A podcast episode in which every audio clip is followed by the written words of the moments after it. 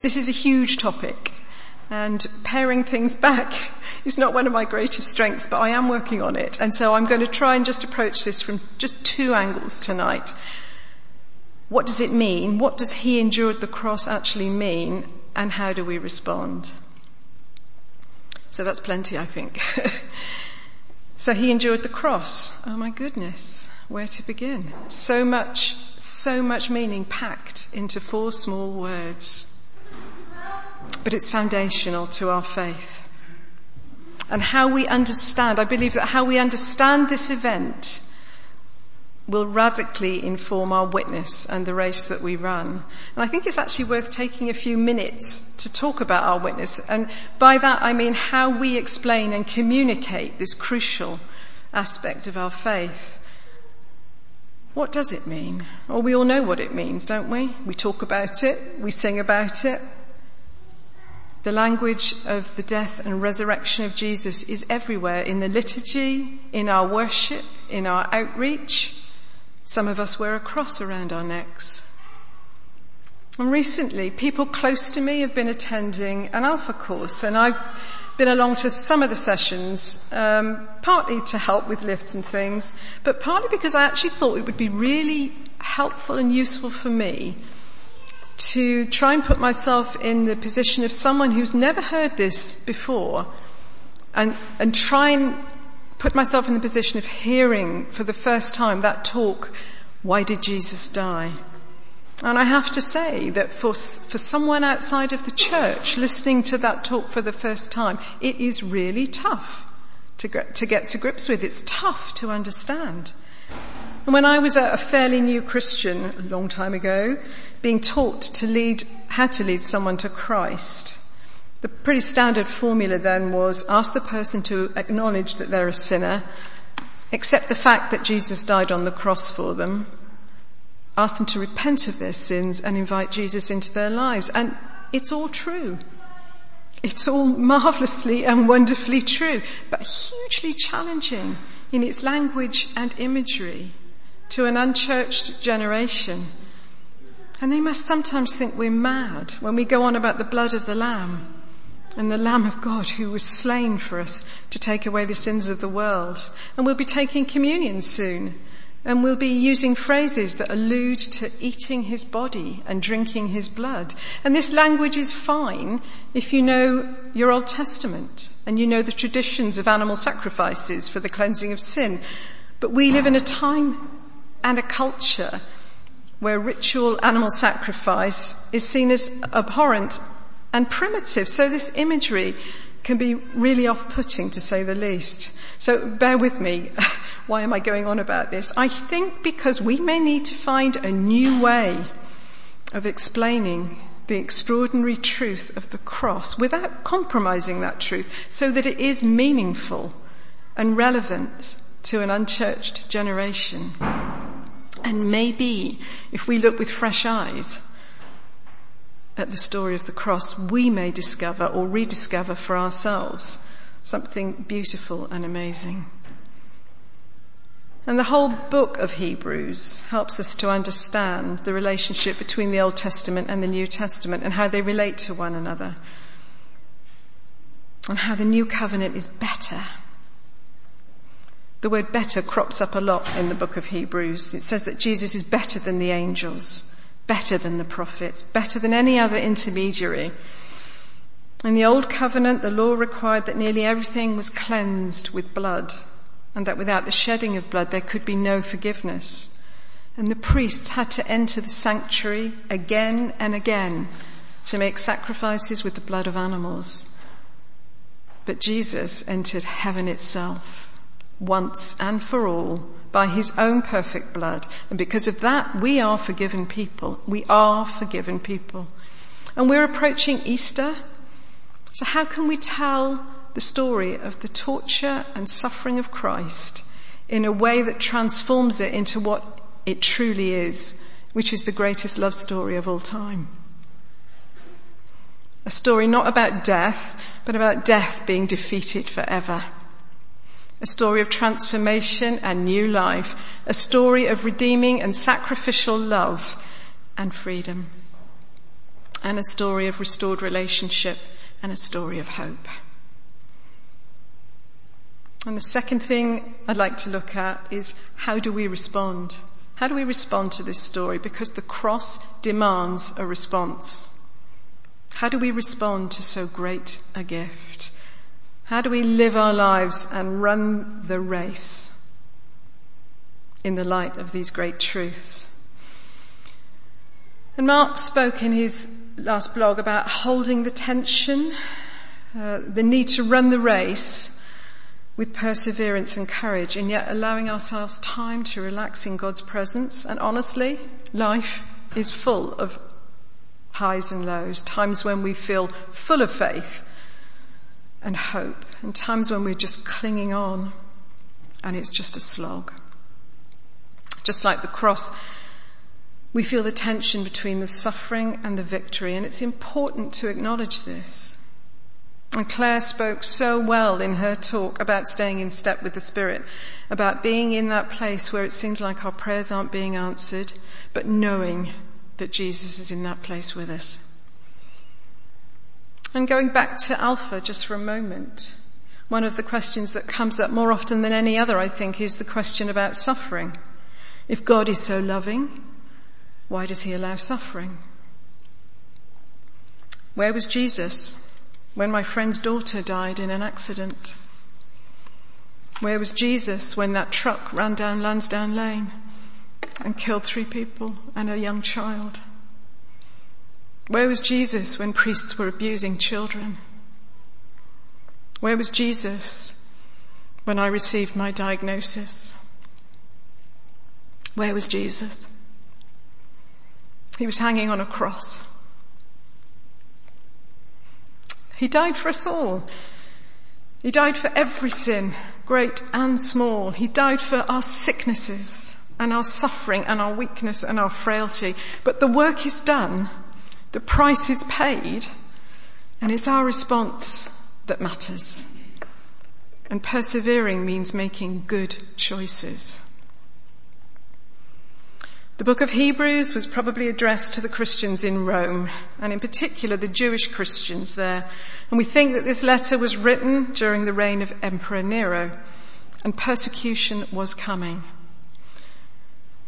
The Jewish believers had a way to escape from this coming persecution, and a way that wasn't open to the Gentile believers. They could avoid trouble by going back to the synagogue. At this time, Christianity was illegal, but Judaism wasn't. And the Jewish believers may have thought they could justify going back by saying, well, it's the same God. But of course, they would have had to deny that Jesus was the Messiah.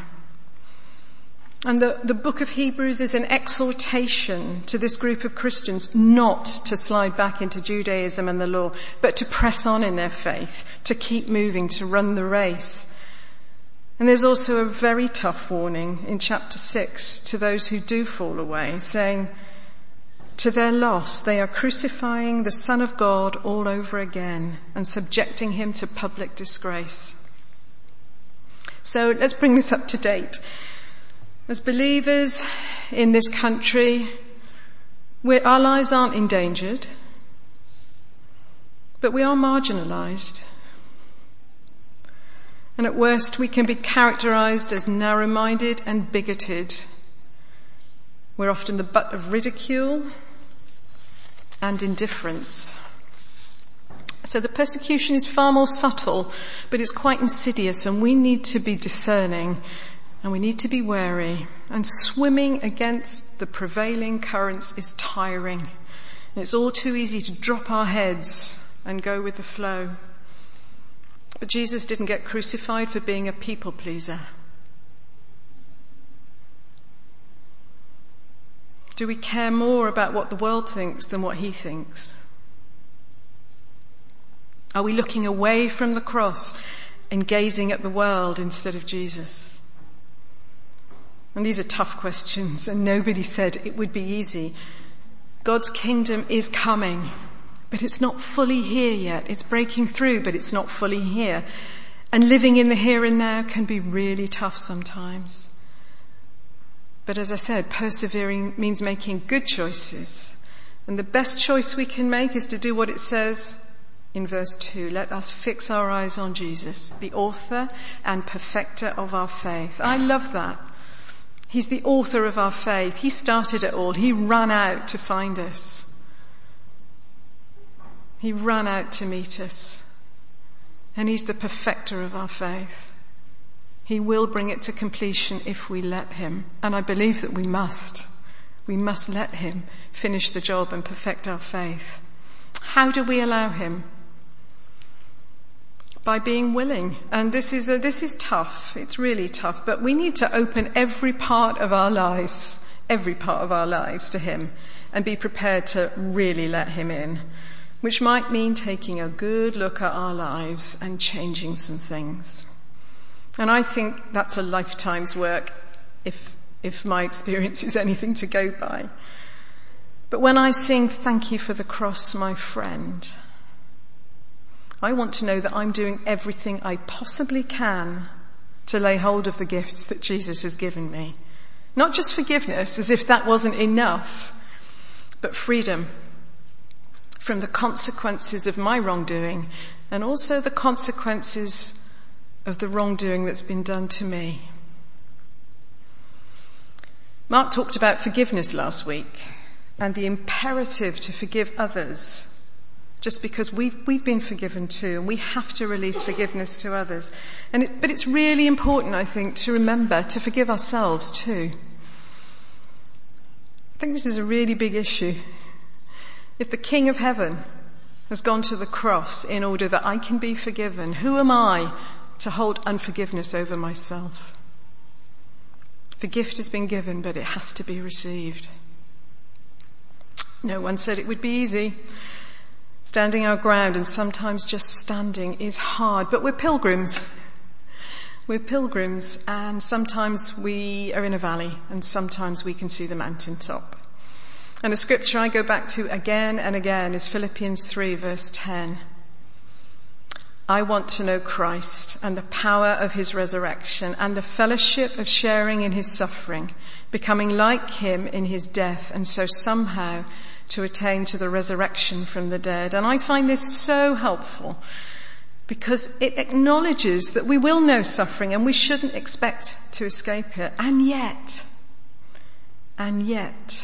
knowing that in those tough times, he is with us, and that ultimately we will know his resurrection life because we believe, don't we, that we have eternity. Death has been defeated. Wouldn't it be great if we could live like a people who can lift their eyes above what we see and endure in this life, knowing that there is so much more to come? Chapter 13, verse 14 says, "For here we do not have an enduring city, but we are looking for the city that is to come." So for now, we're running the race marked out for us. And we have a great cloud of witnesses cheering us on. Something I loved when I went down to watch the marathon earlier was that people along the side of the road, when they spotted a runner with their name on their t-shirt, they would shout out their name. They would shout out their name. And as they did that, those people, their heads came up and they smiled, because at that point it became personal. That was a lovely thing to see. And it's like we've got our sights on him, and he's calling us by name.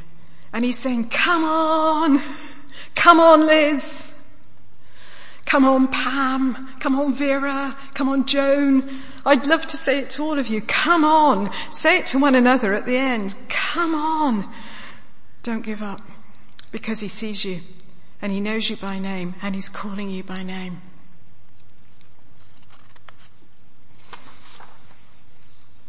Jesus, who for the joy set before him endured the cross, scorning its shame, and sat down at the right hand of the throne of God. We are not alone in this.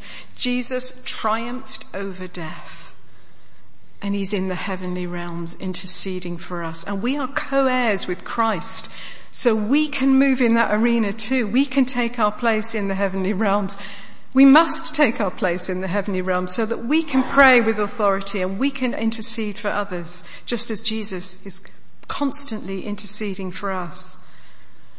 So let's keep running, always thankful for what he's done and never complacent. A week or so ago, I spent a week in Cornwall with my family. We rented a beautiful house on top of a cliff looking out to sea, and every day my vision was filled with that view. Every room had huge windows, and every room was filled with views of the sea and the sky and the light. It was beautiful. And it was a stormy week. We stood on the cliff path that week and we watched as Storm Freya whipped in. Every day we had really big weather, rain and sun and gales, and the noise was incredible. The noise just went on and on and on. And at night, even with the windows closed, we could hear the rain lashing against the glass. We could hear the roar of the sea and the wind. And towards the end of our stay, I found I was almost exhausted by the scale of it, by the sheer grandeur of this view, by the sheer grandeur of creation filling my vision. And I started to think about Bath, safe and quiet and ordered. And on the last afternoon, when I was praying about this talk and really listening to God and listening to the wind, it was as if he said to me, don't look away. Don't drop your gaze. Keep your eyes on me. He spoke so clearly to me. It was amazing. And so it is with the cross.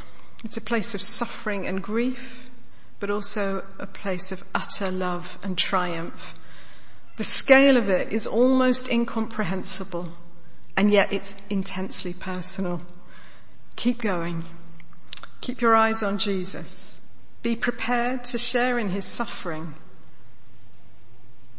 but know that you share in his resurrection power. Don't drop your gaze and don't look away. I'm going to finish just with a quiet moment. This is my clifftop moment. This is the middle of Storm Freya. I'm standing out there with my lovely son. You can't hear it, sadly, because it was roaring. As we approach communion now, it'd be lovely to just consider some of these things. Rob Bell says this about the cross in his book, Love Wins. It's a story of movement from one place to the next, from one realm to another, from death to life, with the cross as the bridge, the way and the hope.